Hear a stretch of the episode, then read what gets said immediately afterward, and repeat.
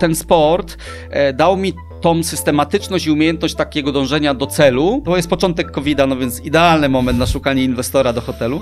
I na etapie prekampanii łącznie na alert inwestora zapisało nam się 700 e, ponad osób i deklaracji inwestycyjnych na 17 milionów złotych. Jeżeli chcesz być na bieżąco z naszymi materiałami, zasubskrybuj kanał i kliknij dzwoneczek. Partnerami kanału są Just Join IT oraz RocketJobs.pl, portale pracy przyszłości. SoFinanse, eksperci w dziedzinie finansów. IBCCS Tax, spółki zagraniczne, ochrona majątku, podatki międzynarodowe. Linki do partnerów znajdziecie w opisie filmu. Dzień dobry drodzy widzowie, Adrian Gorzycki, Przygody Przedsiębiorców. Witam Was w kolejnym odcinku naszego programu, gdzie tym razem naszym gościem jest Lech Jaroniec. Dzień dobry. Dzień dobry, witam. Słuchaj, patrzę sobie na moją ściągę, e, analizuję, co powinienem powiedzieć, jak powinienem powiedzieć i e, zacząłbym chyba od tego, że ty jesteś, jakby nie patrzeć, multiprzedsiębiorcą. Ale, ale poczekaj, bo e, tutaj, drodzy widzowie, taka dygresja.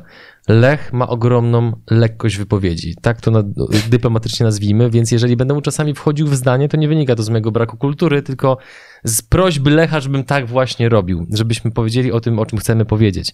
Niemniej, nim powiesz naszym widzom o tym, na czym polega Twój biznes, to ja zacznę od tego i zapytam Cię, y, co się dzieje w głowie młodego człowieka, który ma 24 lata, jest rok 2008, czyli de facto kryzys finansowy na świecie właśnie e, wybucha. Ty zarabiasz jak na tamte czasy kolosalne pieniądze, bo 11 tysięcy złotych na rękę, gdzie sam przed wywiadem powiedziałeś, że nikt, nie, nie, nie znałeś nikogo ze swoich rówieśników, kto zarabiał porównywalne pieniądze i Ty nagle pewnego dnia e, stwierdzasz, że dość Dzień dobry. No dzień dobry. Zaczynasz tak z grubej rury, że tak powiem. Ale wiesz co, no korpo e, dało mi wtedy dużo. Ja byłem młodym człowiekiem, ale już z kilkuletnim doświadczeniem e, czy w Procterze, czy w Wrigleyu, czy w kilku innych korpo, e, chłonącym dużo tej wiedzy i tego wszystkiego ze zmysłem przedsiębiorcy czy przedsiębiorczości, czego jeszcze wtedy nie wiedziałem, mhm. e, który nie czuł się dobrze w strukturach korporacyjnych.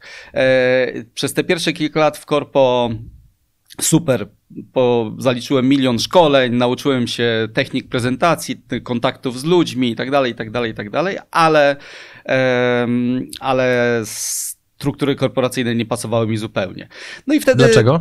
Wiesz co, no, brak swobody decyzji, e, fakt, że odpowiadałem za jakiś tam gigantyczny portfel, a zarabiałem z tego relatywnie mało, a umiałem liczyć marże e, i no jakby pewnie, pewnie te rzeczy, no ale głównie decyzyjność, mhm. głównie decyzyjność i to, że wszystko wszędzie musi być świętsze od papieża, ułożone tak i tak i tak i tak i tak i tak i to nie mój sposób zarządzania ludźmi, chociaż akurat doceniam ten okres w swoim życiu i ludzie, których wtedy poznałem, czy praca, którą wtedy robiłem, była bardzo fajna i przez parę lat później gdzieś tam jeszcze, jak już dawno byłem na swoim, ciągnąłem swoje jakieś firmy, e, dzwonili headhunterzy, e, dzwonili headhunterzy, żeby mnie ściągać z powrotem. No ale cieszę się, że już nigdy do korpo nie wróciłem. Mhm. I mam nadzieję, że nie wrócę, chociaż wiele rzeczy z korpo w swoich biznesach wykorzystuję. No tak jak są aktualnie jakieś komunikatory, slaki, nie slaki, to korpo zapoczątkowały tą drogę powiedzmy. No teraz już mm, pierwszy lepszy przedsiębiorca w jednoosobowej działalności używa tych narzędzi, ale kiedyś tak nie było,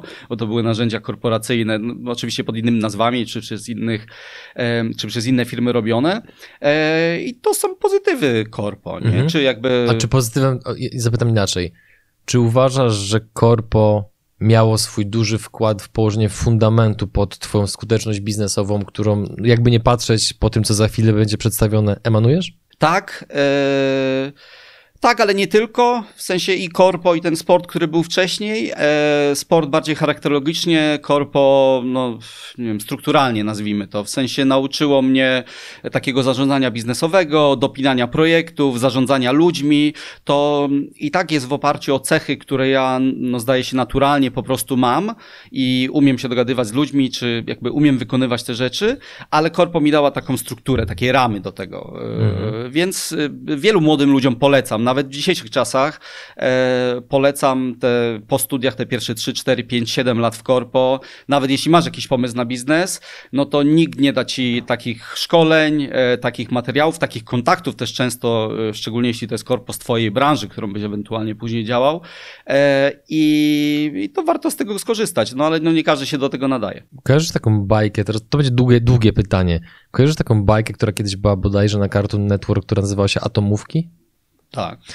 Oglądałeś? Tak. Ja, ja, też oglądałem, nie wstydzę się tego, jestem wręcz dumny z tego, że pamiętam te czasy, kiedy się oglądało bardzo namiętnie kreskówki. I tam w każdym razie w intro tej bajki był ten taki motyw pokazujący, jak ten ich tata, ten, ten profesor, tak. naukowiec miesza w jakimś kotle różnego rodzaju składniki, no i nagle właśnie pojawia, pojawiły się te trzy e, magiczne i silne siostry.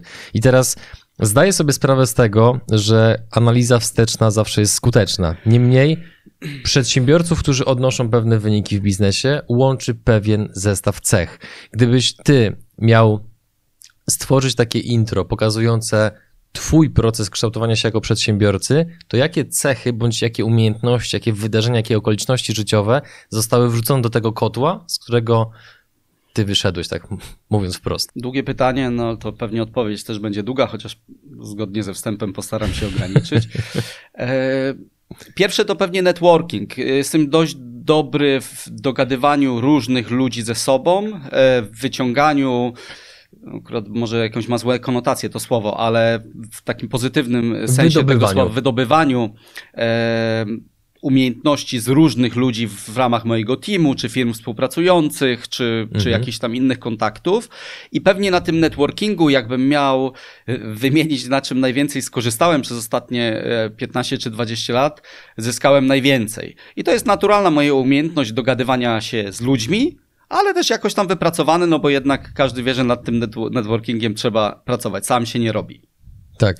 E, drugie, e, no to umiejętność dążenia do celu i takie dopinania. I to wynika z tego sportu. Od piątej klasy podstawówki do maturalnej klasy trenowałem kanadykarstwo e, w Poznaniu z dość dobrymi wynikami. Gdzieś tam kiedyś nawet byłem mistrzem Polski. Ile Trochę treningów tygodniowo?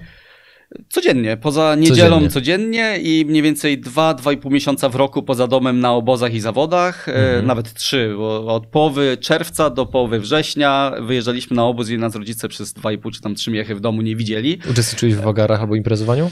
W imprezowaniu w ogóle, e, w wagarach e, trochę tak. W imprezowaniu tylko na tych obozach, wyjazdach gdzieś tam z kumplami e, mhm. kanadyjkarzami, ale no to wszystko, bo jakby no grupa złożona z młodszych, starszych i tak dalej, no to będąc nastolatkiem robiło się rzeczy, którzy już robili tam parę lat starsi koledzy. I, a później znowu jak w liceum czy na studiach moi rówieśnicy myśleli o tym, jak wyciągnąć, nie wiem, przysłowiowe 3,50 na piwo od rodziców, żeby w trakcie, no to ja raczej albo się uczyłem, albo jeśli się nie uczyłem, to już dawno w korpo pracowałem i nie miałem czasu na balety. Mhm. A w jakim e... wieku trafiłeś do korpo? Tak tylko dygresja? Wiesz co, e... no w okolicach 20 lat, na, na początku studiów. Mhm, okay. Na początku jakieś, taka klasyczna droga, merchandiser, e, przedstawiciel handlowy, e, jakiś marketing po drodze i, i w końcu w tym key account manager mhm. od, od sieci. Okej, okay. i wracając do tego, tego kotła tych wszystkich umiejętności Tak, czyli ten, czyli ten sport e, dał mi tą systematyczność i umiejętność takiego dążenia do celu. E, I tutaj też jest jakaś tam zasługa naszych rodziców, e, bo brat też ze mną trenował. E, oni z nami wtedy ustalili taką zasadę, że możemy zrezygnować z tego sportu, ale nie w trakcie roku szkolnego, w sensie na przykład po zakończeniu mhm. roku. I z perspektywy czasu jestem im bardzo wdzięczny, bo po drodze wielokrotnie chciałem kończyć te treningi. Mimo, że ja byłem jakoś tam w miarę dobry, ale nie byłem wybitny. Tam było kilku kolegów znacznie lepszych, pojechali na mhm. olimpiadę, gdzieś tam no, kilka osób mieliśmy w grupie lepszych, to dzięki tej, nie wiem, ustaleniom, czy tej decyzji rodziców, czy przymuszeniu nas przez rodziców do tego, żeby nie przerywać w trakcie roku, nauczyłem się takiej dobrze odbębnie mhm.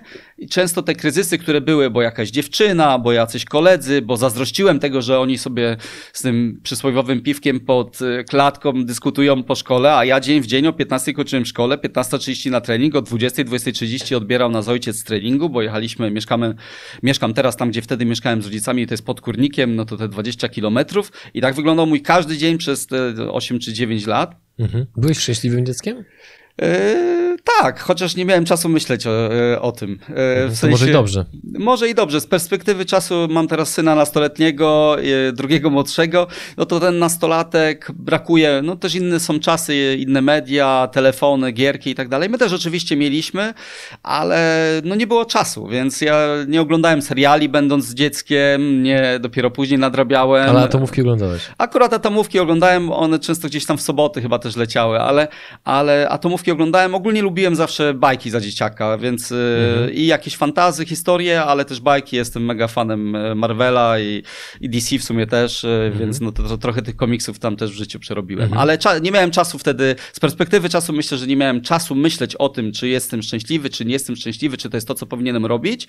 I uważam to, z, i uważam, że to było dobre. W sensie mhm. raczej byłem takim buntownikiem w młodości, jakiś tam irokez, e, e, nie wiem, rodzice mi kupowali drogie jeansy, to ja je sprzedawałem i i kupowałem sobie ciuchy w lumpeksie, żeby mieć takie punkowe bardziej, jakieś inne historie tego typu, więc myślę, że byłbym, y, byłbym bardziej pogubiony, gdybym, mm. gdyby mi pozwolili na, na, na, na jakąś tam swobodę większą i też z doświadczenia, znaczy jakby historia pokazuje, oczywiście teraz można się wymądrzać, że to, że oni nas y, pchali na te treningi, to, że wysłali nas do prywatnych szkół, y, jakichś tam anglojęzycznych, po pierwsze ten język, a po drugie doświadczenia z, tych, z tego okresu, czyli ja miałem miałem w liceum sześć osób w klasie, Angielkę, pół Angielkę, Japonkę i czterech Polaków. E, nie dało się nie umieć w liceum. E, to różne mieliśmy triki, różnie tam kombinowaliśmy, ale nie dało się nie umieć. Podrywałeś dziewczyny po angielsku czy po polsku? Wtedy w ogóle myślałem po angielsku raczej, ale bo my wszystkie przedmioty mieliśmy po angielsku, poza polskim, matematykę mieliśmy z dwoma nauczycielami, dwie równoległe matematyki, jedną po angielsku, jedną po polsku, a większość innych przedmiotów mieliśmy po angielsku. Mhm. I myślałem wtedy po angielsku, teraz myślę po polsku, ale, mhm. E, ale no podrywałem, nie no, raczej po polsku, chociaż z tą Angielką się spotykaliśmy, ale, ale ona miała mamę Polkę, ojca Anglika, więc też po polsku. Okej, okay. czyli mamy tak, e, mamy na pewno networking, o którym za chwilę też jeszcze Dążenie do celu, domykanie Dążenie ze celu. sportu. Tak, ze sportu, czy coś jeszcze jest? Albo może, czy jest jakaś cecha, która z twojej perspektywy, no bo jesteś już dojrzałym facetem, e, jeszcze masz trójkę z przodu. No, jeszcze chwilę. I jeszcze, jeszcze 39. Trójka, tak, jeszcze jest trójka z przodu. No to jesteś już dojrzałym facetem, na pewno z bardzo wysokim poziomem samoświadomości.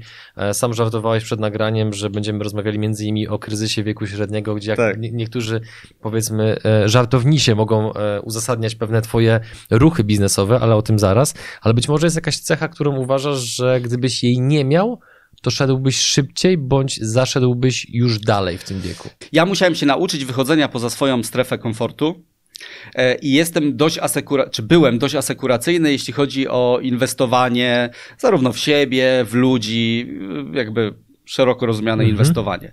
Raczej jestem typem e, takiego ciułacza, który dąży do celu w różnych aspektach e, życia czy biznesu, e, czy też w inwestycjach, czy lubię dużą dywersyfikację, mniejsze mam skłonności do takiego e, gamblerstwa, że tak powiem, ale i także to to mi zawsze jakoś tam przeszkadzało, chociaż to, że nauczyłem się z tym żyć, i wychodzić jednak z tej swojej strefy komfortu, inwestować w swoje umiejętności, w ludzi, w team, e, czy nawet nauczyć się inwestowania, co w, nie wiem, 8 lat temu wydawało mi się bardzo ryzykowne, bo to, bo tamto, bo wiadomo, zawsze są jakieś powody, dlaczego, e, e, dlaczego boimy się w coś wejść nowego mhm. lub coś zrobić nowego, czy odpalić jakiś projekt nowy i tak dalej, i tak dalej.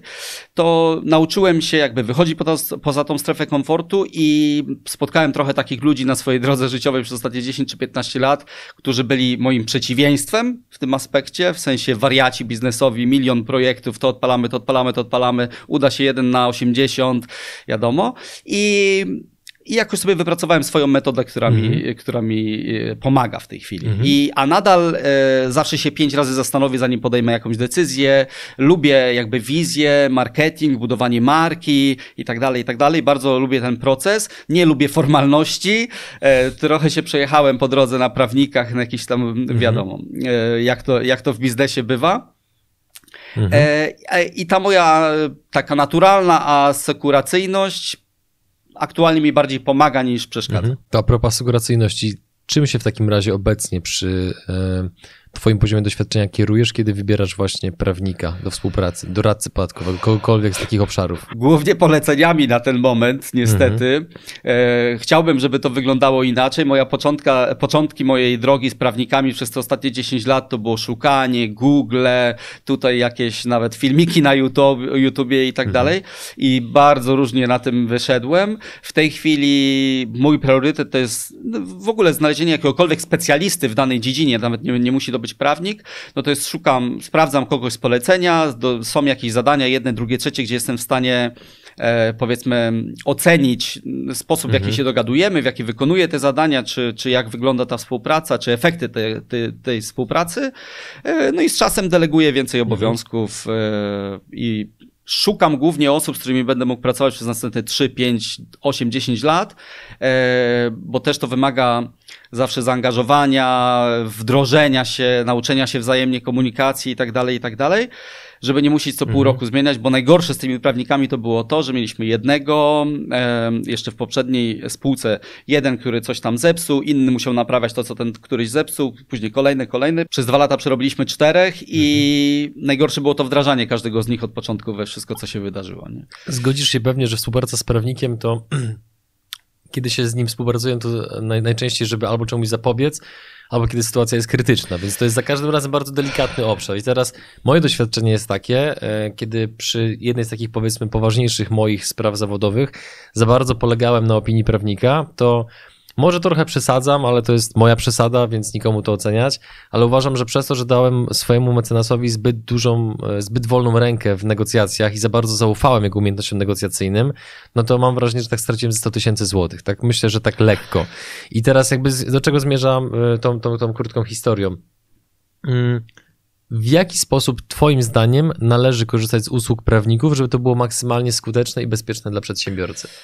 Bo ja już na przykład wiem, że nie oddałbym kolejny raz e, tak bardzo negocjacji w jakiejś, w mojej sprawie, mecenasowi. No to ja niestety na tych naszych doświadczeniach nauczyłem się, że nie można zaufać nikomu e, i w każdej dziedzinie, w której chcemy coś robić, czy mieć podwykonawców, e, podwykonawców jakiś, trzeba jednak coś wiedzieć, przynajmniej zarys, drogę w jaką idziemy, jakiś jakby zarys tej ich działalności, oczywiście nie pełne kompetencje, ale przynajmniej zarys. Mhm. I na początku zrobiłem, robiłem dokładnie tak jak ty, czyli zaufałem za bardzo, bo wierzyłem, że specjalista, bo jakieś tam może polecony, może skądś tam, może skądś tam. Teraz nie, teraz no, na własnej skórze musiałem się też boleśnie i dużo więcej mnie te nauczki kosztowały niż... Powiedz niż ta... ile, no powiedz ile, dawaj. Wiesz co, no na, na same... Na pewno to liczyłeś. No, na, myśl, no to, to pewnie byłoby bardziej złożone, ale na same sprawy związane ze sprzątaniem spraw spółki, zmianami umów, akty notarialne i historie tego typu, no to pewnie minimum sto kilkadziesiąt, dwieście tysięcy i, i, no i dziesiątki roboczo godzin z prawnikami, nie? Mhm. E, I księgowymi. E, więc no bole, bolesne, ale i teraz robię tak, że nawet jeśli pewnie będziemy mówić dzisiaj też o emisji. E, ja jeszcze dwa lata temu o emisjach crowdfundingowych nie wiedziałem nic. Teraz myślę, że wiem bardzo dużo więcej niż jedna osoba, być może nawet się tym zajmująca. E, nie dlatego, że chcę się nauczyć wszystkiego, bo umiem delegować obowiązki i wiem, że trzeba to robić, ale dlatego, no i nie jesteśmy, doba jakby ma 24 godziny, wiadomo, ale dlatego, że Musiałem się tego nauczyć, żeby móc innym zaufać. No to, to tak brzmi pokracznie i nie, znaczy jestem pracocholikiem, ale e, jakby, jak to powiedzieć ładnie, politycznie, poprawnie, jestem pracocholikiem, nie muszę wszystkich kontrolować, e, lubię mieć zaufanie i osoby, które znam 5-10 lat, z którymi już długo pracuję i, i mamy super relacje i musiałyby dużo złego zrobić, żeby zawieść to moje zaufanie, ale wiem niestety z własnego doświadczenia, że trzeba w każdej dziedzinie wiedzieć, coś, to każdy musi sobie sam ocenić, ile to coś musi być, mhm. żeby móc pracę tej osoby jakoś tam e, monitorować przynajmniej, mhm. nie? Mhm. Powiedz mi jeszcze, tak wróćmy na chwilę do tych umiejętności, bo zakładam, że tych, tych elementów z tego właśnie już e, metaforycznego kotła pewnie było więcej, ale to nie starczyłoby nam czasu, gdybyśmy nie, nie. musieli o wszystkim porozmawiać. Powiedziałeś o dwóch z mojej perspektywy bardzo istotnych, no bo networking to jest słowo, które mam wrażenie już jest wręcz troszeczkę wytarte w takiej przestrzeni biznesowej, tak, bo bardzo tak. często słyszy się je na różnego rodzaju eventach, gdzie potem te networking sprowadza się do tego, że konferencjer dobywa mikrofon i mówi, drodzy Państwo, zapraszamy sobie... Was na 15-minutową tak, tak. przerwę i zachęcamy do poznawania się z innymi uczestnikami. Do zobaczenia. I nagle przez 15 minut musisz pójść do toalety, zrobić sobie kawę, odebrać telefon, sprawdzić maila i jeszcze z kimś pogadać przy okazji. E, w ogóle absurd. Więc powiedz mi, jeżeli twierdzisz, że ogarniasz networking, mówiąc tak trochę kolokwialnie, jak robić networking, żeby on był skuteczny? Twoim zdaniem. Twój przepis no, na sukces No na pewno nie tak książkowo, e, w sensie opłacimy sobie jakąś konferencję, zjawimy się tam, zjemy śniadanie e, i w przerwie pójdziemy do toalety. Jeśli już na tej konferencji jesteśmy, bo jest branżowa, no to dobrze by było, no tylko nie każdy ma taki sposób bycia, ale to być może trzeba się tego nauczyć. E, no po prostu zagadywać do tych różnych ludzi. No to Jak zagadywać? Jakby... Jak ty zagadujesz? Do obcych rzadko zagaduję, takich zupełnie obcych, mhm. jeśli nie mamy nic wspólnego, ale bo też takie okazje mi się rzadko zdarzają, ale jakby z perspektywy lat mam już jakby takie kontakty i takie relacje, że zazwyczaj jest ktoś tam wspólny, no ale załóżmy hipotetycznie, jestem na takiej konferencji, jednej czy drugiej, no gdzieś tam jeszcze czasem mi się zdarza jeździć. E, mam kogoś, kto wiem, że mamy wspólnego znajomego, czy zajmuje się czymś podobnym i tak dalej i normalnie podejdę na kawie, zapytam, e, że słyszałem, że mamy, nie wiem, wspólnego trenera na przykład. Ostatnio miałem taką sytuację, że z jednym właśnie takim biznesmenem mamy wspólnego trenera z triatlonu, e, dość znanym, dużym biznesmenem z Wielkopolski i w, to akurat nie było na konferencji, tylko w sklepie rowerowym, no i prostu zagadaliśmy, zagadałem do niego, pogadałem, pogadaliśmy wpierwo w triatlonie, później jakimś tam sporcie, wyszło z tego spotkanie, no i tam może będzie z tego jakiś biznes właśnie związany z Iron Resorts, ale, ale a nie znaliśmy się wcześniej, nigdy go na oczy nie widziałem poza występami w mhm. telewizji. Mhm. Normalnie podszedłem, zapytałem, słyszałem, że mamy wspólnego trenera, no i tyle, no to później nie, nie wymaga to jakiejś filozofii wielkiej, ale trzeba się zdobyć czasem pewnie na tą odwagę, a to, co mi się wydawało jakby yy, za dzieciaka naturalne, w sensie gadanie dużo z różnymi ludźmi. W podstawówce Smerf Ważniak nam nie mówili, e, bo, się wymądrzał, bo się wymądrzał w kółko, ale, yy, ale to, co mi się wtedy wydawało naturalne i że każdy tak ma, no to z perspektywy czasu wiem, że niestety nie każdy tak ma i wiele osób ma problem z, czy z, w ogóle z rozmawianiem, czy z jakimiś tam wystąpieniami, no już nie daj Bóg z nagrywaniem wywiadów, czy coś mm -hmm. w tym mhm. stylu, albo albo jakąś autoprezentacją, no to już w ogóle. Więc to mi pewnie to troszkę łatwiej przychodzi niż, niż niektórym. A jakie są, powiedz, e, fopa networkingowe? Podam ci taki przykład sprzed kilku dni. Wchodzę sobie na Instagram, tam generalnie łatwiej mnie złapać niż na Messengerze. Wchodzę na Instagram i widzę, że czeka wiadomość głosowa od obcej osoby.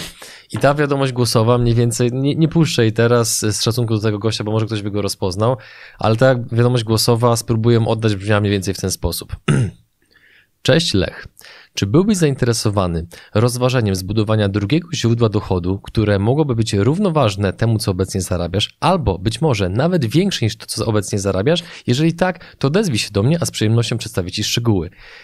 Nie wiem jak ty, ale jak ja dostaję taką wiadomość, to przy całej swojej, przynajmniej lubię sobie myśleć, że mam jakąś odrobinę kultury osobistej, to jak taką wiadomość dostaję, to we, we mnie się budzi barbarzyńca. I teraz powiedz mi, jakie są twoje, z twojej perspektywy, fopa networkingowe, które z automatu palą potencjalny kontakt? Znaczy moim zdaniem to nawet nie jest networkingowe takie klasycznie, to po prostu jest brak, brak jakiejś tam kultury na dzisiejszy standard, nie? Ale ja bardzo nie lubię jak ktoś... Yy załóżmy, że już gdzieś tam się poznaliśmy i rzeczywiście być może mają być jakieś rozmowy, ale to nie są takie relacje osobiste, to ja osobiście, więc być może to jest akurat jakiś mój problem. Mhm. E, nie lubię, jak ktoś dzwoni, tak po prostu od razu dzwoni. Z bomby. Z bomby. I od razu chce rozmawiać o jakimś tam biznesie.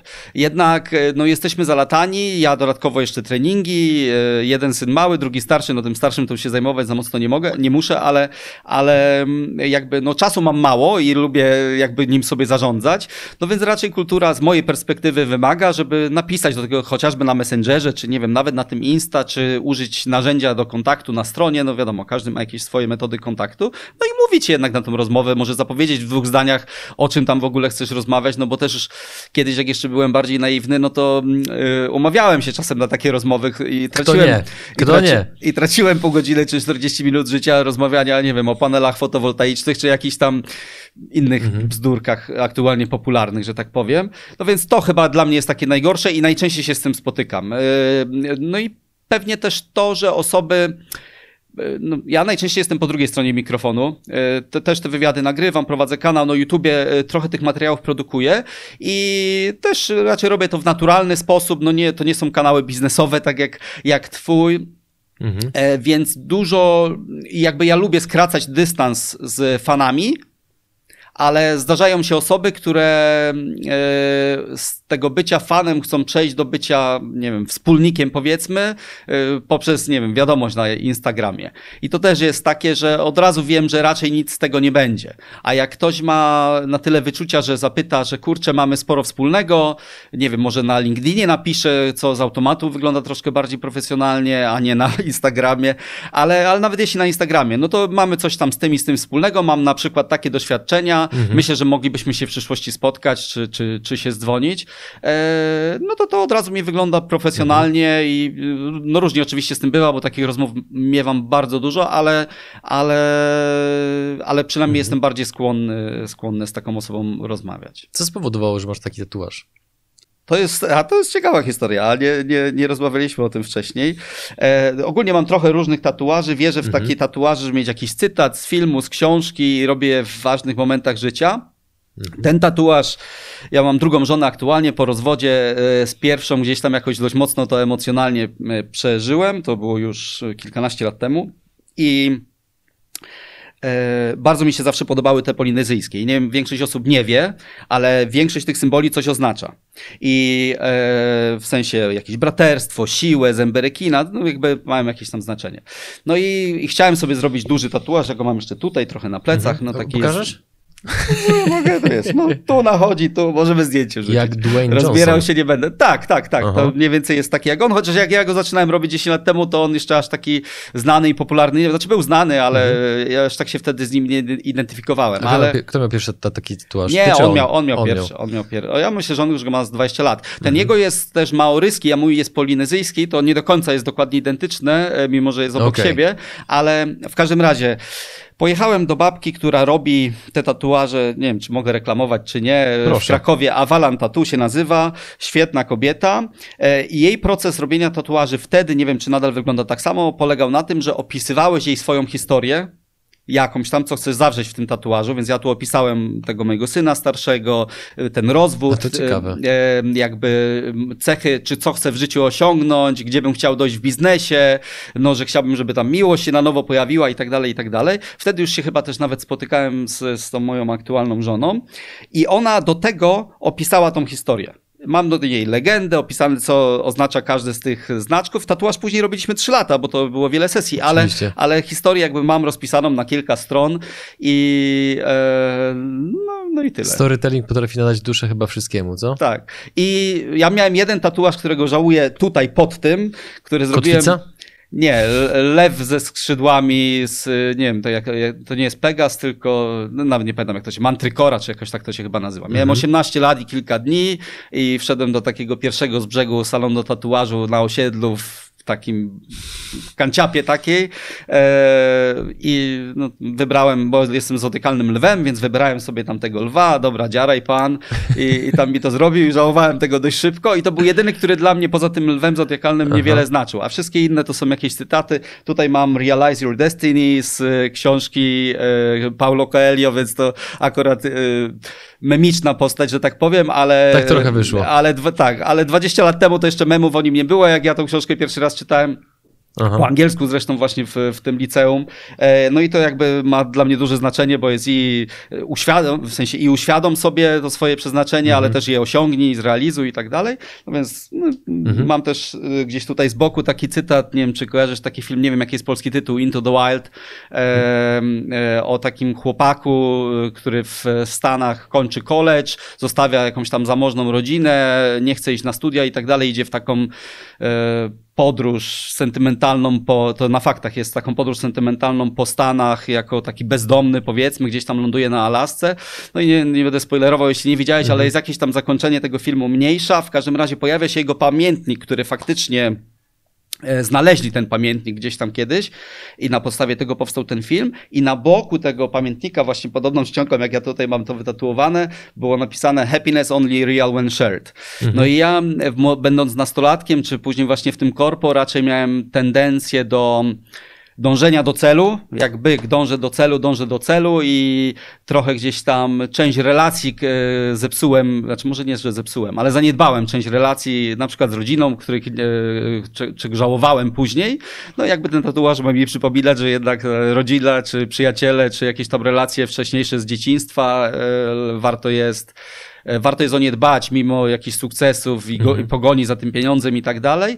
No i wymaga to zaangażowania, jak wszystko. To nie jest już niestety tak, że się w podstawówce czy w liceum masz kumpli, bo po prostu masz kumpli dla, dla bycia kumplami, bo jesteście w tym samym momencie życia. W dorosłym życiu, jak wiesz, no już jest inaczej. O, o, o relacje trzeba dbać. No i raczej mi to przypomina tak. i z, mocno zmieniłem swoje myślenie, jeśli chodzi o ten aspekt i o balans między pracą, mhm. biznesami, inwestowaniem, a rodziną, czy też sportem, o którym pewnie zaraz mhm wiemy.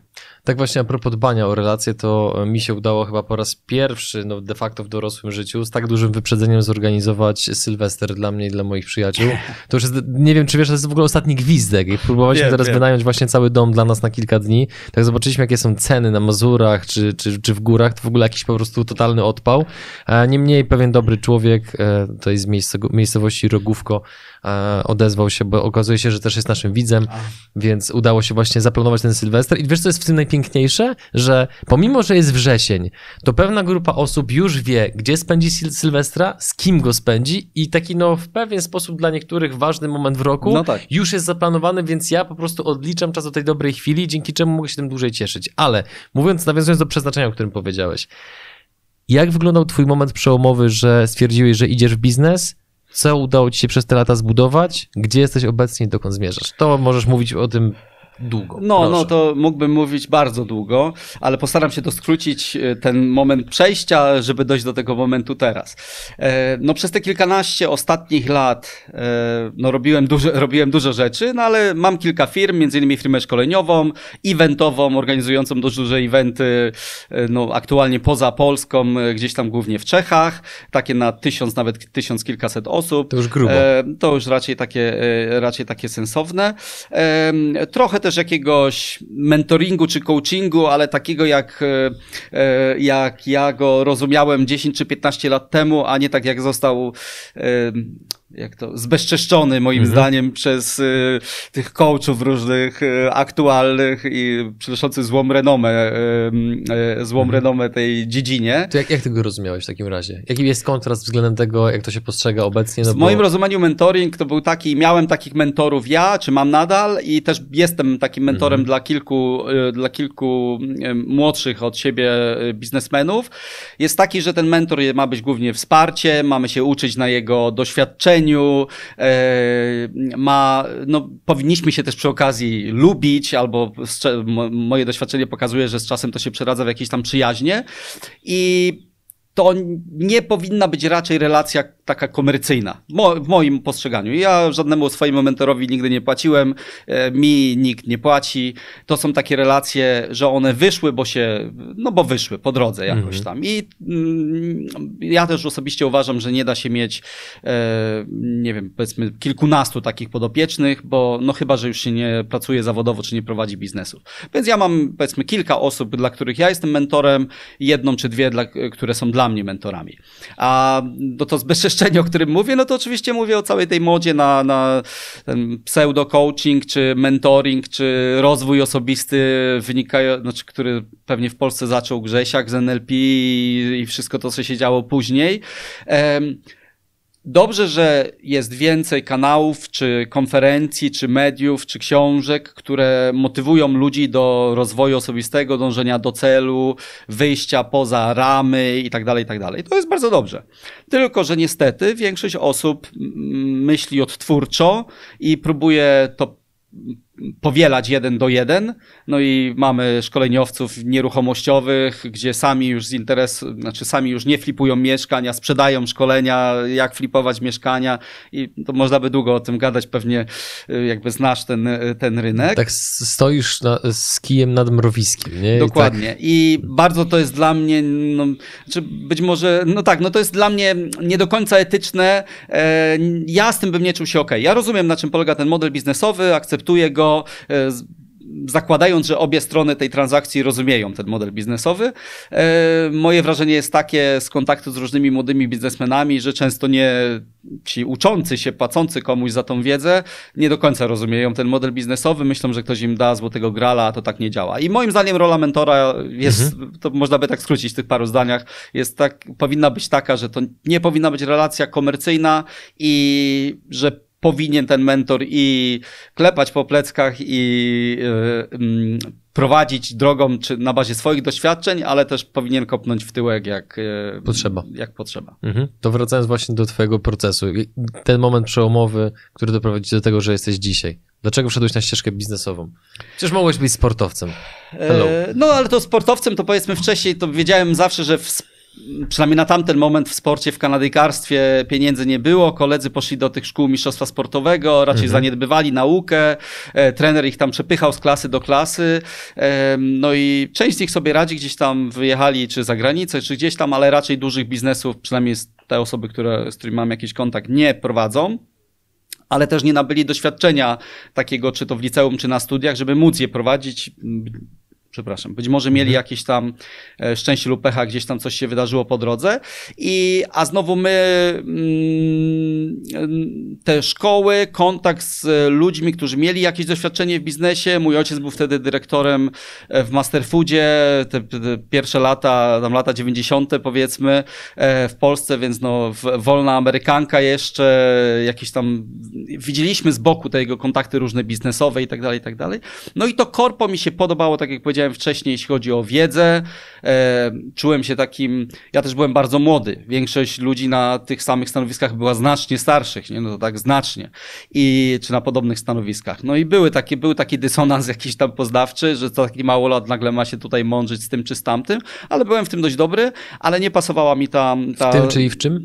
No w sensie w negocjowaniu, w negocjowaniu umów rocznych głównie, czy jakichś tam deali, deali mhm. sieci z... Czyli bardzo silne umiejętności komunikacyjne. Tak. I, ale nie pasowała mi ta struktura korporacyjna, ten sposób tak. zarządzania i tak dalej. I, no i raczej wtedy stwierdziłem, że wolę iść na swoje. E, przez ten czas, przez te kilkanaście lat robiłem różne rzeczy, no ale głównie e, te szkolenia, eventy, e, gdzieś tam nauka inwestowania. Po drodze, jak zaczął mi się pojawiać kapitał, znaczy, mm, po, po, po, powiedzieć, że jestem wolnościowcem, to byłoby dużo, ale raczej od wielu lat, już od kryzysu właśnie w 2008, dużo myślałem o, czy o inflacji, czy o stopach, gdzieś tam zacząłem się interesować więcej ekonomią e, i od tamtego mniej więcej czasu coś inwestowałem w różne rzeczy, trochę rynek akcyjny, trochę jakieś tam krypto, trochę gdzieś kruszce, różne rzeczy. E, to jest jakby to związane z tym wychodzeniem poza strefę komfortu, o której mówiłem, bo jak ja komuś mówię, że jestem e, asekuracyjny, jeśli chodzi o inwestowanie, a e, z drugiej strony ten ktoś wie, że od iluś lat inwestuje w krypto, no to takie trochę, ale... Fajnie kokietujesz, Lech. Tak, tak. No ale z perspektywy czasu, wiadomo, teraz można się mądrze, że się na czymś, na przykład na jakiejś inwestycji zarobiło ileś, ale mm, ważniejsze jest, jak się, kiedy się tą decyzję podejmowało, no i wtedy ona nie była taka oczywista najczęściej, nie? W każdym razie przez te lata nauczyłem się zarządzać ludźmi ten team swój miałem dość duży. W szczycie to było nawet 30-30 kilka osób, później mniej. Na ten moment rozwijam te tematy triatlonowe i iron resortowe i inne moje firmy czy spółki raczej albo likwiduję, albo gdzieś tam deleguję, coś tam gdzieś sprzedałem. E, raczej po, pochłonął mnie ten triatlon, że tak mhm. powiem, do czego zaraz przejdziemy. I wydaje mi się, że e, ta droga, którą przeszedłem, to, że nie do końca musiałbym teraz jakoś e, pracować, ale też nie umiem nie pracować. E, I to, A że mógłbyś już nie pracować? W sensie, czy, czy twoje zasoby pozwalają ci na to, że mógłbyś spokojnie... Mógłbym tylko inwestować, okay. tak. Mógłbym tylko z, żyć z tego inwestowania, powiedzmy. Tylko, mhm. że nie potrafię i nawet próbowałem gdzieś tam ja nie potrafię miesiąc wolnego sobie zrobić. Mam problem na tygodniowym urlopie nawet. A chociaż mówię, nauczyłem się jakby z tym żyć i teraz, no, zmu znaczy, zmuszam się to złe słowo, bo mnie zaraz żona zabije, ale, ale e, zmuszam się gdzieś do tych wyjazdów, czy takich mm, e, spędzania tego czasu z przyjaciółmi, rodziną i znajomymi. Jak już bo wiesz, dojdzie, że są ważne. Dokładnie. I jak już dojdzie do tego wyjazdu, zawsze się tam bawię super ale nie lubię tego czasu przygotowania, bo wiem, że e, coś tam mi ucieknie, bo myślę tak, że coś mi ucieknie z pracy, czegoś nie zdążę zrobić. Ostatecznie zawsze jest fajnie i nawet no, przedwczoraj wróciliśmy z e, oszałamiających czterech dni w Chorwacji z żoną. To był nasz pierwszy, mamy dwuletniego syna i to był nasz pierwszy wyjazd od połowy ciąży mniej więcej, a wcześniej jeździliśmy sami po kilka razy w roku, nawet gdzieś tam za granicę, tu na tydzień, tam na dwa, no różnie z tymi wyjazdami było, no ale przynajmniej kilka razy w roku. Teraz po pierwsze młody mhm. się urodził, po drugie e, no, sytuacja na świecie była jaka była, no i ponad dwa lata nie byliśmy nigdzie i ten urlop mi dał mega dużo, nie? Ale i wracając, jakby te,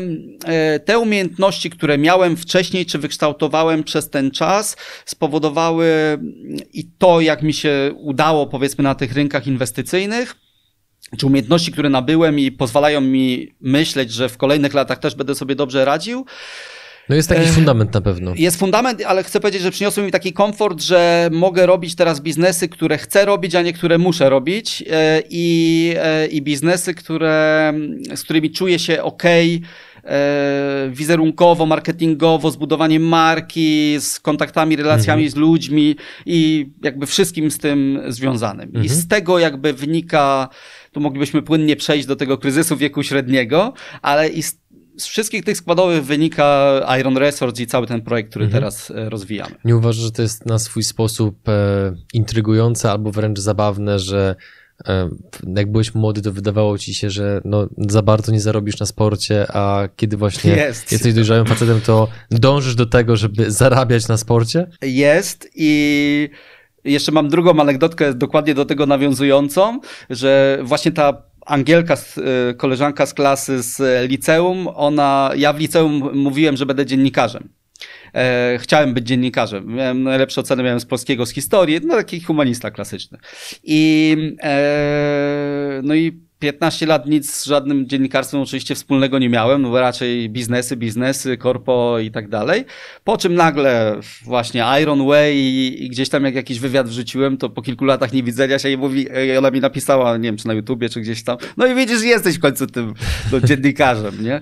I to rzeczywiście to jest fajne, bo lepiej się dobrze się czuję z tym, że mogę sam kreować biznes, tworzyć biznes, mhm. być jego twarzą e, w czymś, w czym i tak się dobrze bawię, e, w czymś, co i tak jest moją pasją, w czymś, co ze względu na moje cechy charakteru nie będzie zajawką na rok czy dwa, mhm. bo ja nie lubię zmian. Jak coś jest dobre, to mógłbym mieć na śniadanie to samo przez 15 lat i e, tylko, że musi być dobre i, e, i i wszystkie te rzeczy, które się wydarzyły w moim życiu wcześniej, i też doświadczenia, kontakty mhm. z ludźmi, te skillsy, które z grubsza wymieniliśmy, e, czy ten sport, który, który jest nie do przecenienia moim zdaniem i, i mnóstwo osób, które znam, które osiągają sukcesy w biznesie, miały jakąś tam przeszłość sportową, mm, taką czy inną, w dzieciństwie. Jest to częsta cecha wspólna przedsiębiorców, którzy odnoszą sukcesy, to jest prawda. Też to widzę. Ja też kiedyś tego nie doceniałem, e, w sensie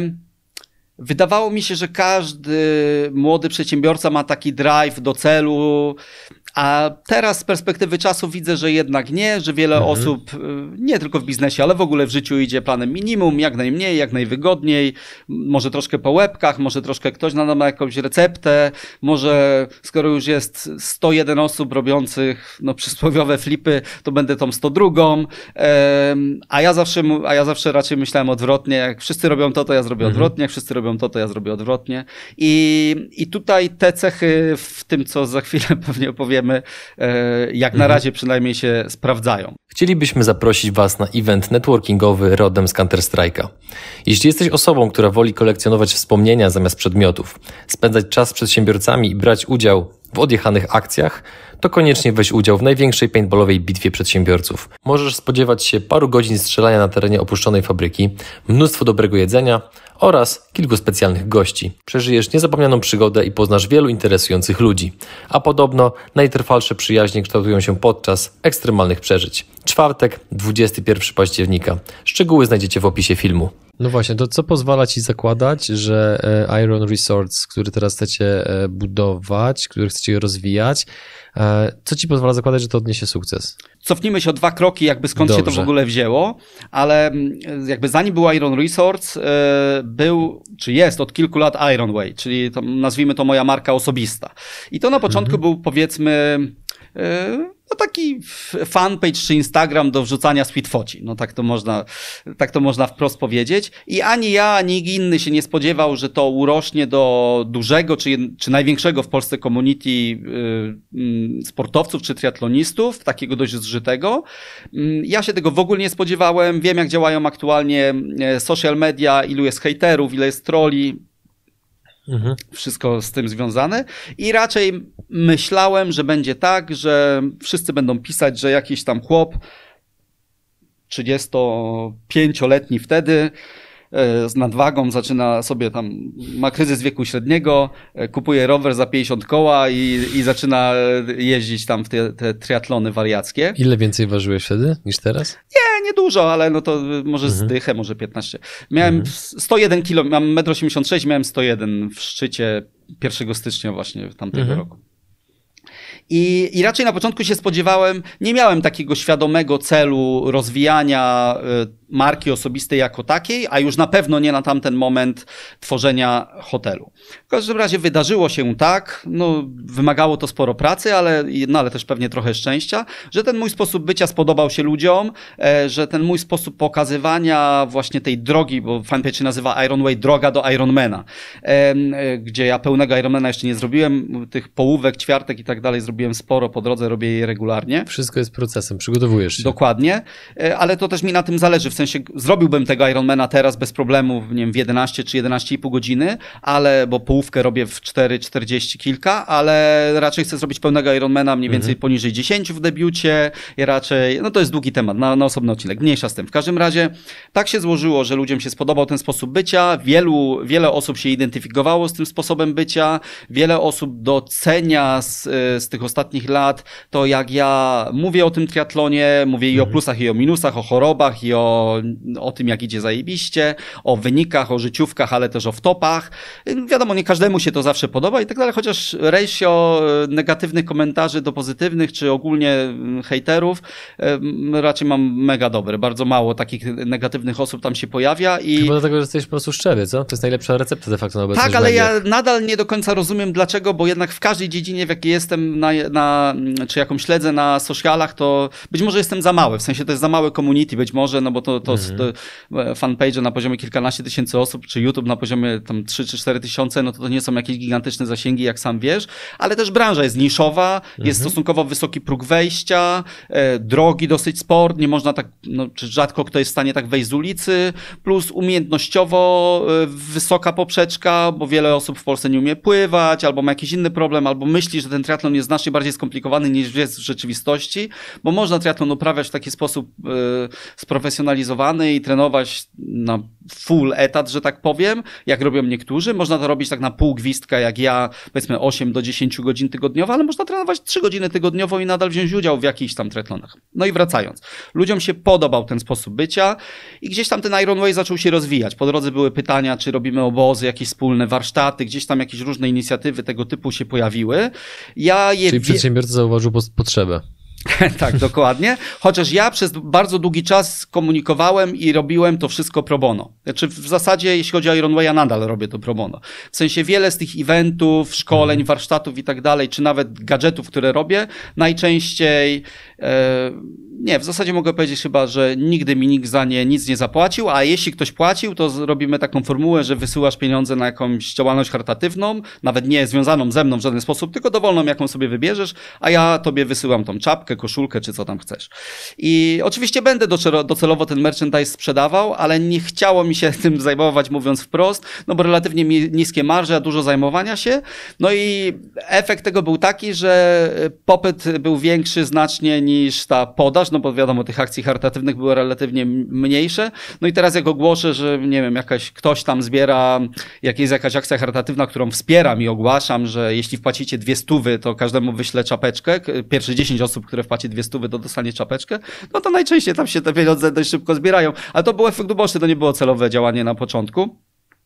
W każdym razie udało się jakoś zbudować tą markę osobistą, ze względu też na mój sposób bycia, że mhm. ja raczej jestem taki bezinteresownie pomocny. W sensie, jak ktoś, do, to jest też wada często, bo, bo tracę na to dużo czasu, ale e, raczej jak ktoś mnie o coś zapyta i to nie jest trolling, to każdemu odpowiem. I to na początku nie było problemem, no bo tych pytań było mało, teraz jest dużo i to gdzieś tam muszę to delegować, ale e, i to też pewnie się ludziom podobało, bo wiedzieli, że jestem szczery, wiedzieli, że jak brałem współpracę jakieś z firmami od rowerów, kasków i tych innych rzeczy, to raczej nie są tanie sprzęty, e, no to też mówiłem wprost, że biorę, mówiłem, że nie biorę za to pieniędzy, tylko dostałem jakiś barter na przykład i nikt mi dotychczas y, nie zapłacił, ale też nie chciałem jakby fee takiego w formie finansowej, bo uważałem, że zarabiam lepiej z innych dziedzin. Nie chcę się sprzedawać, ale każdemu mówiłem, że będę uczciwie mówił, czy to mi się podoba, czy nie, czy jakby, mhm. czy te mhm. produkty są ok i to też się ludziom podobało.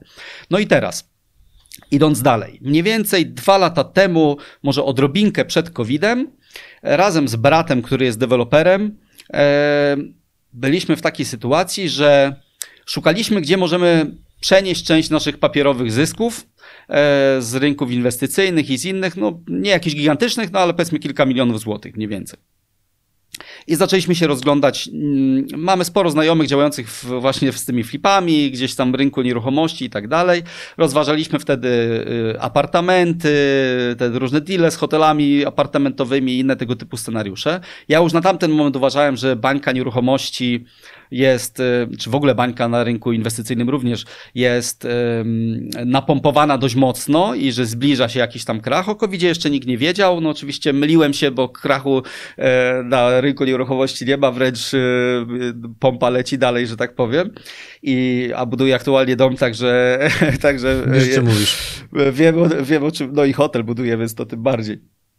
Więc wiem, co tam się w tej budowlance dzieje. W każdym razie e, takie wtedy stawiałem tezy, że nie chciałem pójść w te nieruchomości, nie chciałem iść za bardzo w apartamenty, e, chciałem się zdywersyfikować versus te moje inne inwestycje, czyli czy to rynek akcyjny, czy właśnie krypto. E, no i nie bardzo mieliśmy pomysł, co zrobić. I e, pierwsza myśl była taka, dobra, to skorzystajmy z tego doświadczenia deweloperskiego brata, który też budował obiekty e, na tamten moment usługowe, jakieś hale, obie, no, hoteli akurat konkretnie nie budował, no ale jakby tego typu przedsięwzięcia dla kogoś. E, skorzystajmy z tego i z tych swoich oszczędności zbudujmy jakiś mały obiekt. Taki butikowy hotelik, w ogóle nie związany z tym triatlonem, z tym mm -hmm. Ironwayem i tak dalej tylko po prostu jako takie pasywne, no, żeby pokonać inflację, bo już wtedy mówiłem, że inflacja, którą wtedy wykazywali na poziomie 3%, pewnie jest raczej z 8-9, że jeśli stopy procentowe nie zaczną być kiedyś podnoszone i dwa lata minęły i nie zaczęły, wręcz jeszcze opadły na 0,25 chyba, e, to inflacja realna będzie na poziomie kilkanaście, a oficjalnie będą udawać, że jest 5, no i tak właśnie aktualnie się odbywa. No i, i padł pomysł, żebyśmy spróbowali wybudować ten mały hotelik. Zaczęliśmy to wtedy przed tym COVID-em robić. Pierwotnie jakby tylko z tego budżetu swojego. Od początku mówiliśmy, że nie chcemy kredytów, nie chcemy pożyczek, nie chcemy jakichś strategicznych inwestorów. W trakcie, jak ta budowa już się toczyła, Stwierdziliśmy, że kurczę, może zrobić to w trochę wyższym standardzie, może zrobić drugie skrzydło, może zrobić to większe i zaczęliśmy myśleć, że e, to może jednak warto byłoby znaleźć jakiegoś strategicznego inwestora, który nam pomoże.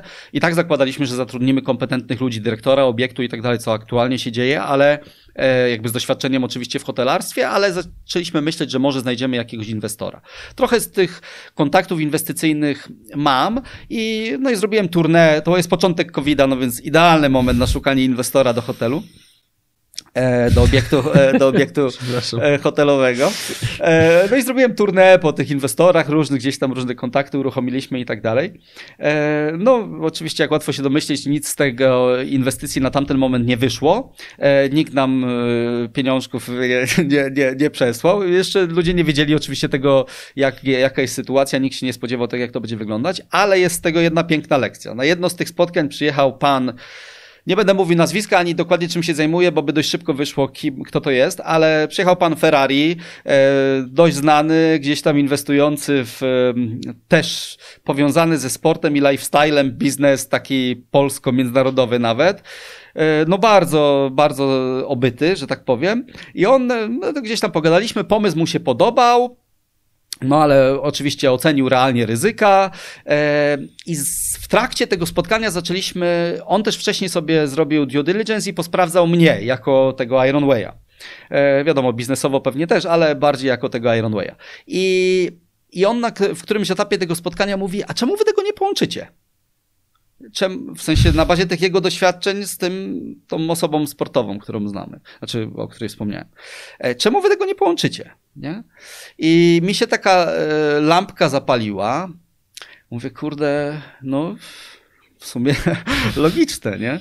I, e, no i nie doszło nic tej, do tej, z tą inwestycją, ale jego też puenta była taka, dał? dużo mi dał i jeszcze miał na odchodne nam powiedział, ja albo od was to całe odkupię, albo wybudujemy takich 20. E, I to chyba nawet słowo w słowo jest jego, ten, jego, jego słowa. No i okej. Okay. No i zda, początek COVID-a, wszystko się tam dzieje, wariactwo.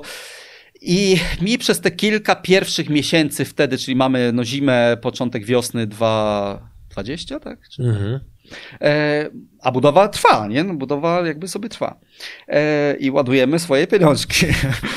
E, więc i mi to wtedy mówię, kurczę, i tak już mamy to community, które regularnie budujemy. Dlaczego nie i jakby i tak chcieliśmy e, organizować więcej obozów, warsztatów, tych wszystkich usług, które już oferujemy i które chcemy docelowo oferować. I tak trenerzy, z którymi współpracujemy, oferują te usługi regularnie, płacą w cudzych obiektach. No i mhm. jakby to zaczęło sobie pączkować. E, no po drodze wiadomo, biznesplany, rzeczoznawcy, konsultacje z zawodnikami, konsultacje z trenerami, research, czy to w ogóle ma jakąś tam rację bytu, czy to się jest w stanie zapinać, research też taki stricte nieruchomościowy, no bo jednak wszyscy robiący tego typu obiekty, nikt, prawie nikt tego nie robi za gotówę. E, no, wszyscy lecą na kredytach obrotowych, pożyczkach i tak dalej. A ja mam awersję dużą do kredytów, bardzo, mimo że opłacają się aktualnie, to bardzo nie lubię kredytów jakoś taki mam, wolę mieć mniej, ale za swoje niż za cudze, nie? Że, że tak powiem, te, w takim rynku inwestycyjnym, klasycznym.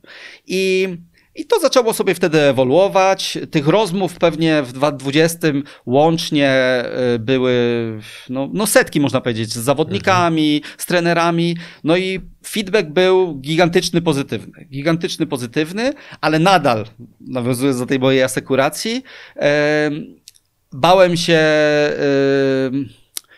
jakby bałem się z tym wejść na rynek z taką wprost komunikacją, no bo kim ja jestem, poza tym, że jest to community i tak dalej, no to nie jestem żadnym trenerem, profesjo- mhm. nie wiem, prosem polskim. E, jestem jednak amatorem, po prostu trenującym sobie ten triatlon, mającym jakieś spore doświadczenie w biznesie. E, czy po prostu oszczędności. E, I kim ja, jakim ja, moje postrzeganie na wtedy było, jakim ja jestem autorytetem dla tych ludzi i jakie ja im jestem w stanie dać value po pierwsze jako zawodnikom, a po drugie jako potencjalnym inwestorom czy akcjonariuszom, bo do tego zaraz przejdziemy.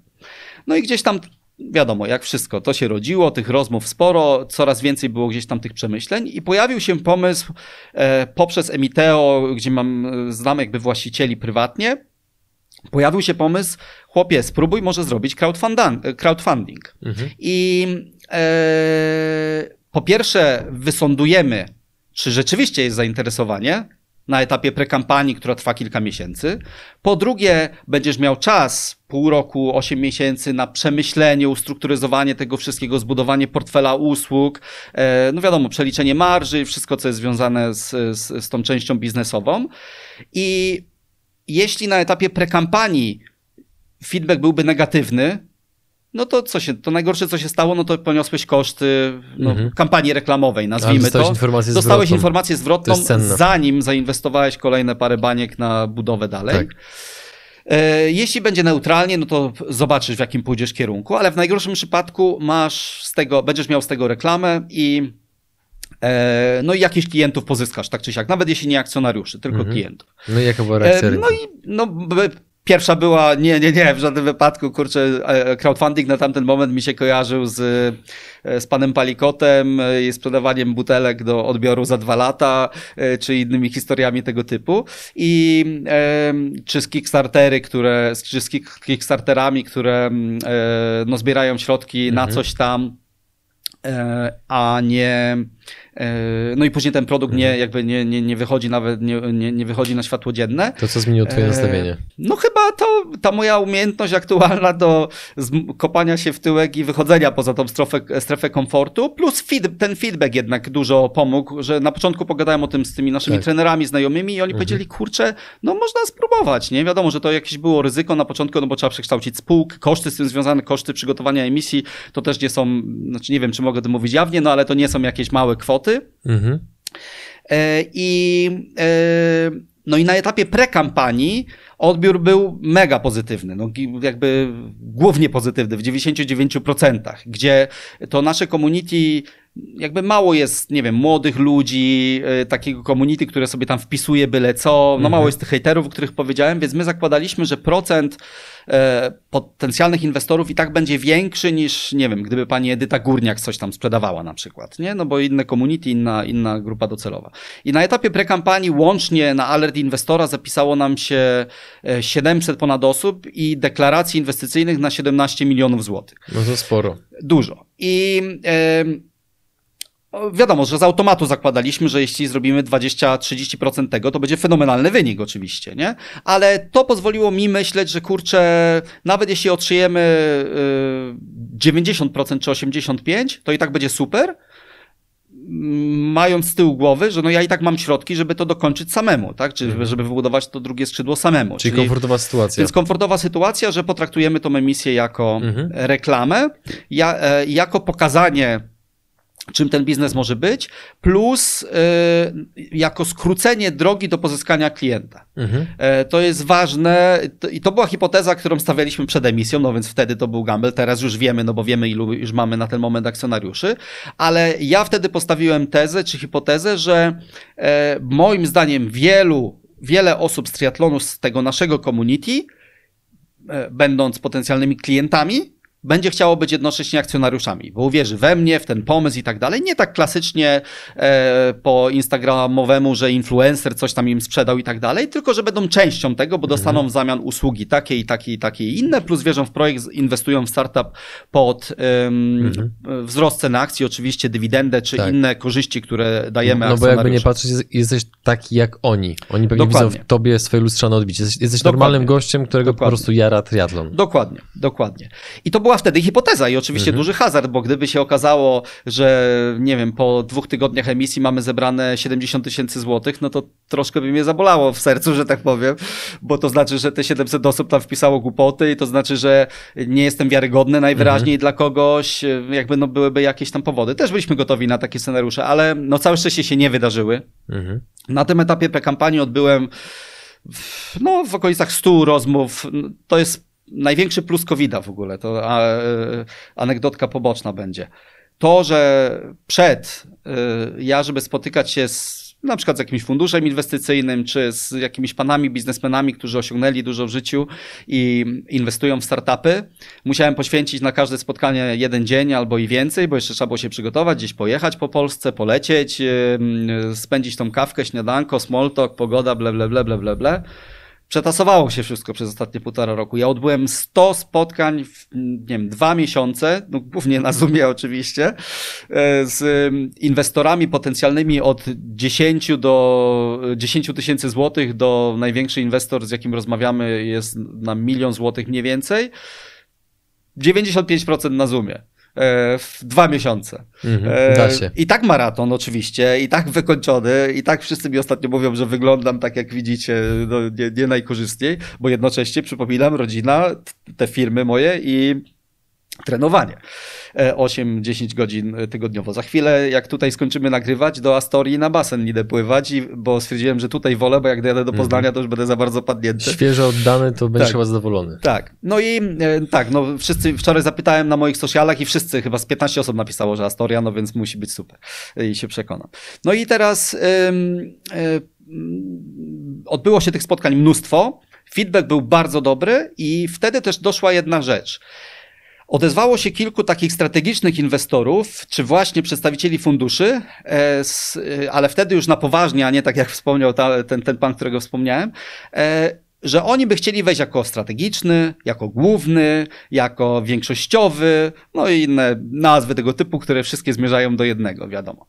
E, my od początku mieliśmy tezę z bratem, że nie chcemy oddać większościowego czy kontrolnego pakietu, no więc jakby je odrzucaliśmy, ale jeden z, jedna z tych osób, jak już powiedziałem, że raczej nie, jedna z tych osób powiedziała, bo wiesz co, budynek, i to też jest fajna historia, która mi otworzyła oczy, budynek taki czy inny sobie może wybudować każdy, Hotel sobie wybuduje każdy, nawet fajniejszy, w lepszej lokalizacji, większy, mniejszy, nieważne, ale ściągnąć tam klientów czy community to jest najtrudniejsze. I to my widzimy, że po co oni w ogóle przyszli, bo ja ich pytam, po co wy chcecie wchodzić w biznes no, w, w tym okresie i tak dalej, i tak dalej.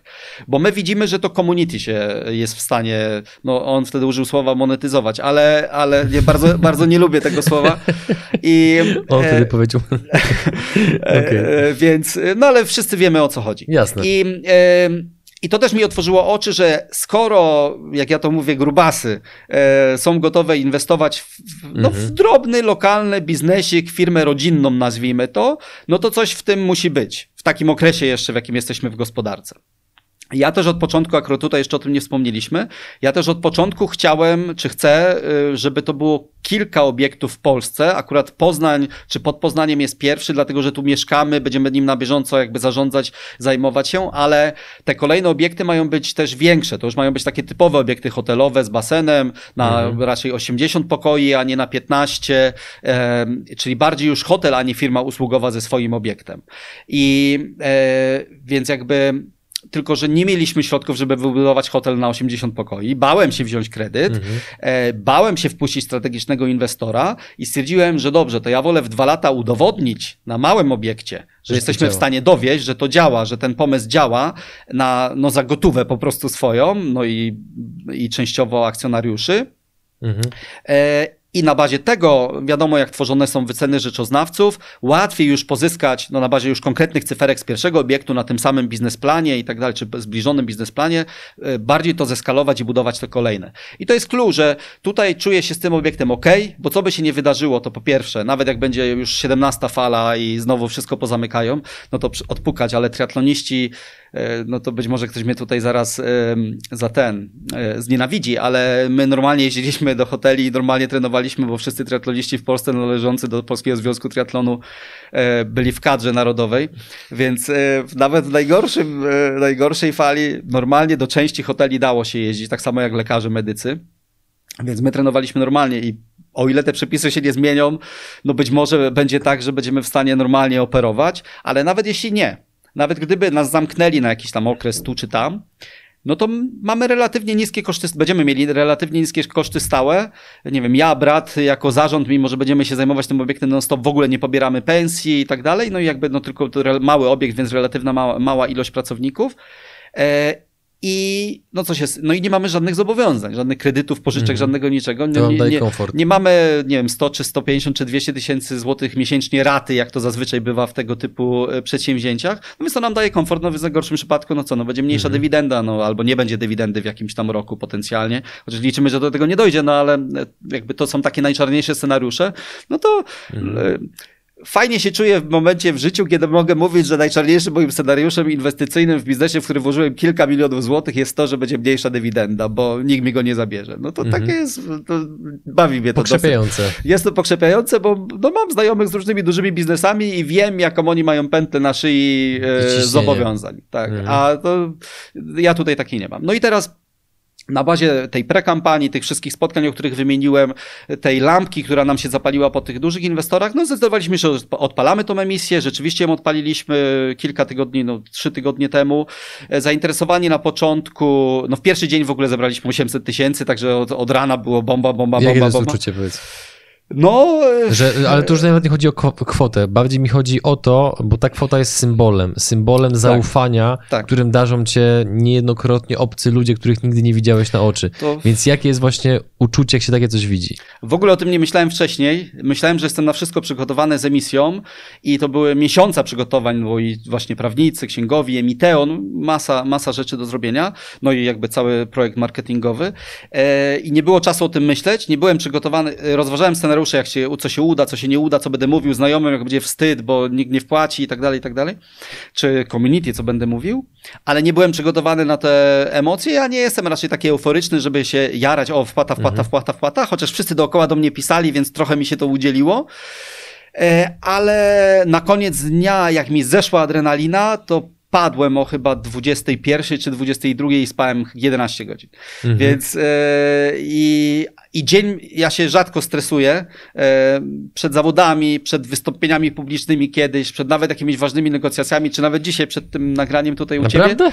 Nie, było Nie tego stresuję się, naprawdę, A, nie stresuję nie się. stresujesz Nie się. Okej, stresuję no to właśnie, no właśnie, to się zgadza. Mhm. Nie stresuję się jakoś, nie wiem, no nie stresuję się i nigdy się za bardzo nie stresowałem y, w takich okolicznościach, no, bo co się może stać najgorszego? Najgorzej, najwyżej coś głupiego powiem i tyle, nie? Będzie śmiesznie E, będzie śmiesznie, dokładnie. A czasy są też takie, znaczy znam też swoją wartość, wiem co mam do powiedzenia, Oczywiście. więc raczej się nie obawiam, że coś bym chlapnął takiego zupełnie idiotycznego, bo często te wywiady są na żywo robione, czy materiały, które nagrywam, ale nie stresuję się. A noc przed emisją się stresowałem. Pierwszy raz od nie pamiętam kiedy, e, poszedłem spać gdzieś o pierwszej, drugiej, zazwyczaj tak późno chodzę e, i nie mogłem chyba z dwie godziny zasnąć. I to się rzadko zdarza, więc się stresowałem. Potok no i, myśli pewnie. i zeszło tak, no i co to będzie, jak będzie. My od początku planowaliśmy, że jakby ten pierwszy tydzień, dwa, bardzo mocna kampania telefonów do tych ludzi, którzy wcześniej wyrazili zainteresowanie, maile, newslettery, no jakby wszystko rozplanowane. I no więc nie wiedziałem, jak to będzie wyglądać, więc jakby miał w skrócie opisać tego pierwszego dnia ulga, no bo zbieramy łącznie e, 4 miliony, e, czy zbierzemy 2, czy 2,5, czy 3, czy 3,5 i tak tą resztę dopłacimy. 800 tysięcy pierwszego dnia dało mi takie myślenie, dobrze, jesteśmy w domu, wystarczy, pamiętam, że chyba policzyliśmy, że musimy teraz przez te pozostałe 90 dni emisji zbierać 34 tysiące dziennie.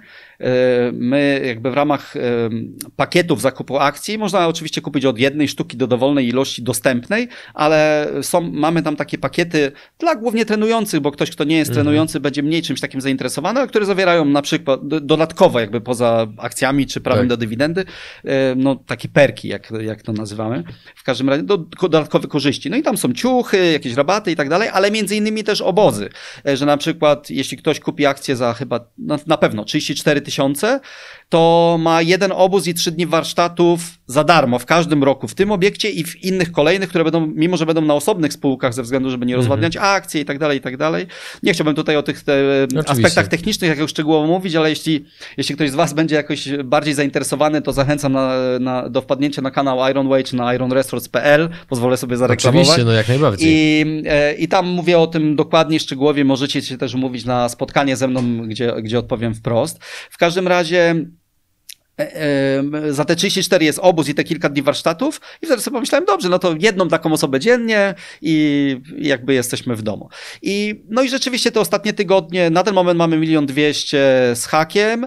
Em, Mam przekonanych już inwestorów, którzy jeszcze nie wpłacili na mniej więcej 350 do 450, tak mniej więcej. Mhm. Mam takich na wpół przekonanych na kolejne milion, milion z groszem, no plus tego jednego bardzo dużego, który rozważa.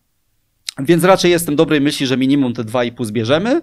No, a No przede i- wszystkim podejrzewam, że w twoich negocjacjach i rozmowach z nimi nie ma za bardzo napięcia, no bo jeżeli masz z tyłu głowy świadomość, że w najgorszym razie dosypiesz ze swojej Tak, kieszeni, Tak, tak. No to znaczy, luz. ja nie będę dosypywał w sensie dopłacał do emisji, Mhm. wprost do emisji, bo to Oczywiście. technicznie jest bez sensu, ale po prostu te koszty, które będą tak, do do pokrycia. finalnej budowy. Tak, do finalnej budowy, do, do, do kończenia tego, Mhm. co deklarujemy w, w, w, w, w tych dokumentach emisyjnych, to po prostu ja je zrobię. No część być może zrobimy przez optymalizację typu sprzęt siłowniowy czy kuchenny, weźmiemy w leasing, no bo tak po prostu się robi, ale, ale resztę po prostu ja dopełnię i tyle.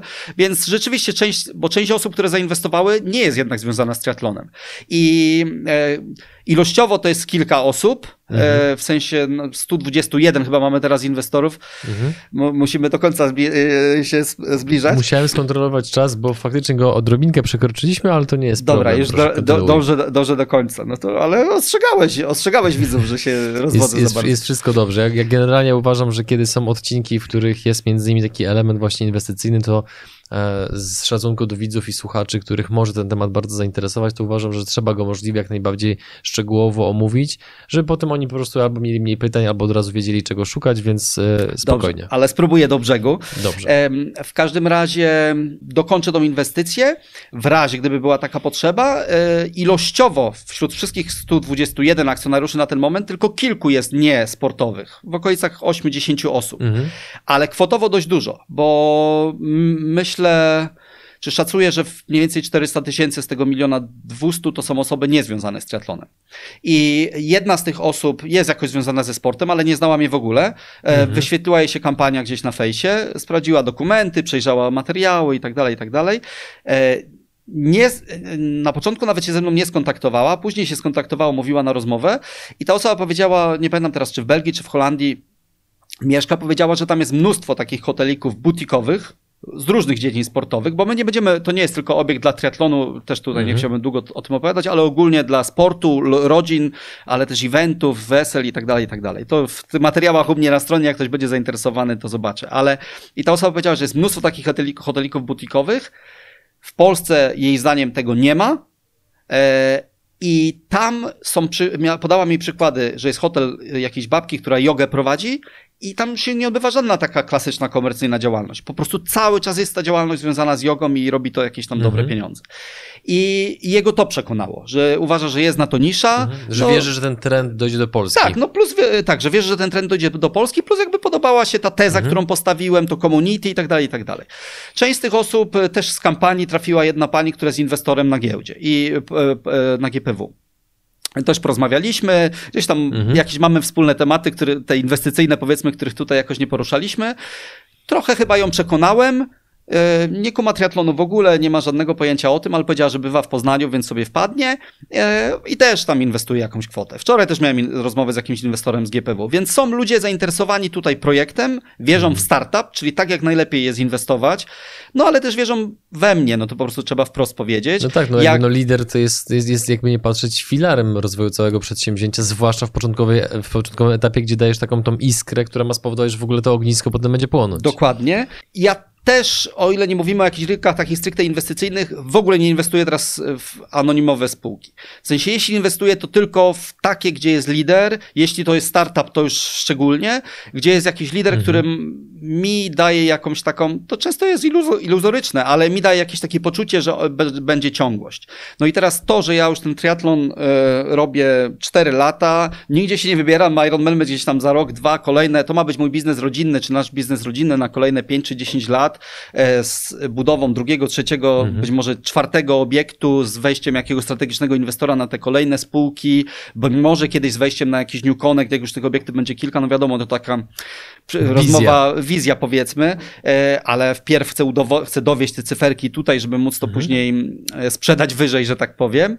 Kończąc temat wątku inwestycyjnego, bo e, du dużo szczegółów padło i w ogóle też dużo ciekawych takich anegdot, które pokazują, że podczas takiego procesu też można wiele zrozumieć, wiele doświadczyć. Takie rozmowy z ludźmi niekoniecznie muszą się kończyć de facto efektem finansowym, ale samo to, że ktoś ci powie, hej, czemu tego nie połączycie? To, to już jest de facto tak. jakby gości dał no, z, z do, dobrą kasę. Ja z tych ostatnich kilku miesięcy mógłbym dobrą książkę napisać i na anegdotek też jest sporo, no ale RODO plus y, po prostu Oczywiście. moje doświadczenie biznesowe nie pozwala mi opowiadać większości, ale doświadczenie niesamowite mhm. i naprawdę polecam każdemu, kto ma nerwy ze stali i trochę kapitału, żeby zainwestować. W... To, żeby postawić kropkę w tym wątku, gdzie e, widzowie i słuchacze powinni szukać informacji na temat tego projektu? Stricte Iron Resorts na stronie ironresorts.pl czy social mediach ironresorts.pl, a jeśli chodzi o Iron Way'a i całej mhm. tej mojej działalności sportowej, no to jedno z drugim i tak się zazębia, to jest Iron Way, droga do Ironmana, mhm. na YouTubie, na fejsie, na Instagramie. I pięknie. I tak dalej. Na stole y, są gadżety gadżety, gadżety tak. Y, waszej, twojej, twojej firmy. Powiedz, co to są za gadżety i jakie są zasady ich przyznawania naszym widzom i słuchaczom. Czepek, znaczy czepki Ironwaya, czapeczki Mhm. Ironwaya, które bardzo fajnie służą do, no ja ich używam do biegania, e, bo, mm, bo dobrze schładzają głowę, jeśli są mokre. Mhm. Wieszak na medale i kilka ręczników dość dobrych, e, e, Mhm. też obrędowanych. Jeśli chodzi o przyznawanie, no to co, no to chyba nagrodźmy, nagrodzimy ob- osoby najbardziej aktywne w komentarzach tutaj Tak pod jest. tym odcinkiem, albo najciekawsze komentarze, tak żeby Mhm. to, bo chyba zgodnie to- z e, Ministerstwem Finansów nie możemy robić losowania, Nie, więc moż, nie możemy, więc tak, komentarze dotyczące czy biznesu, czy sportu, czy tego, co sport daje wam, jeżeli chodzi o codzienne funkcjonowanie w karierze zawodowej, czy w prowadzeniu firmy, to chyba będzie taki dobry motyw do Może testowania gadżetów. jak najbardziej. E, Lech, e, bardzo Ci dziękuję za roz- rozmowę, za ogromny poziom naturalności, wiesz, bo to, to, się, to nie jest wbrew pozorom aż takie częste, że człowiek, który już swoje ży- życie osiągnął, mówiąc wprost, swoje zarobił, nadal pozostaje normalnym gościem, z którym można się pośmiać, e, pożartować. Dziękuję Ci za wszystkie historie, z którymi się nami podzieliłeś przed kamerą, jak i za historie, z którymi się ze mną podzieliłeś e, poza kamerą. E, no, no, no, no niestety tak po prostu wyszło. Niemniej cała rozmowa bardzo ciekawa. Trzymam kciuki. Ja sam jako amator, ale dość czynny e, sportowo, e, z przyjemnością e, odwiedzę wasz ośrodek, jak już będzie taka możliwość, więc dziękuję za rozmowę i do zobaczenia. No, no ja dziękuję za zaproszenie, no mam nadzieję, że to moje nawijanie, że tak powiem, nie przerazi twojego community. Śledzę regularnie odcinki, także teraz będę miał jeszcze wie, wie, wie, więcej powodów, żeby śledzić kolejnych jakichś twoich gości. Dziękuję. Dziękuję.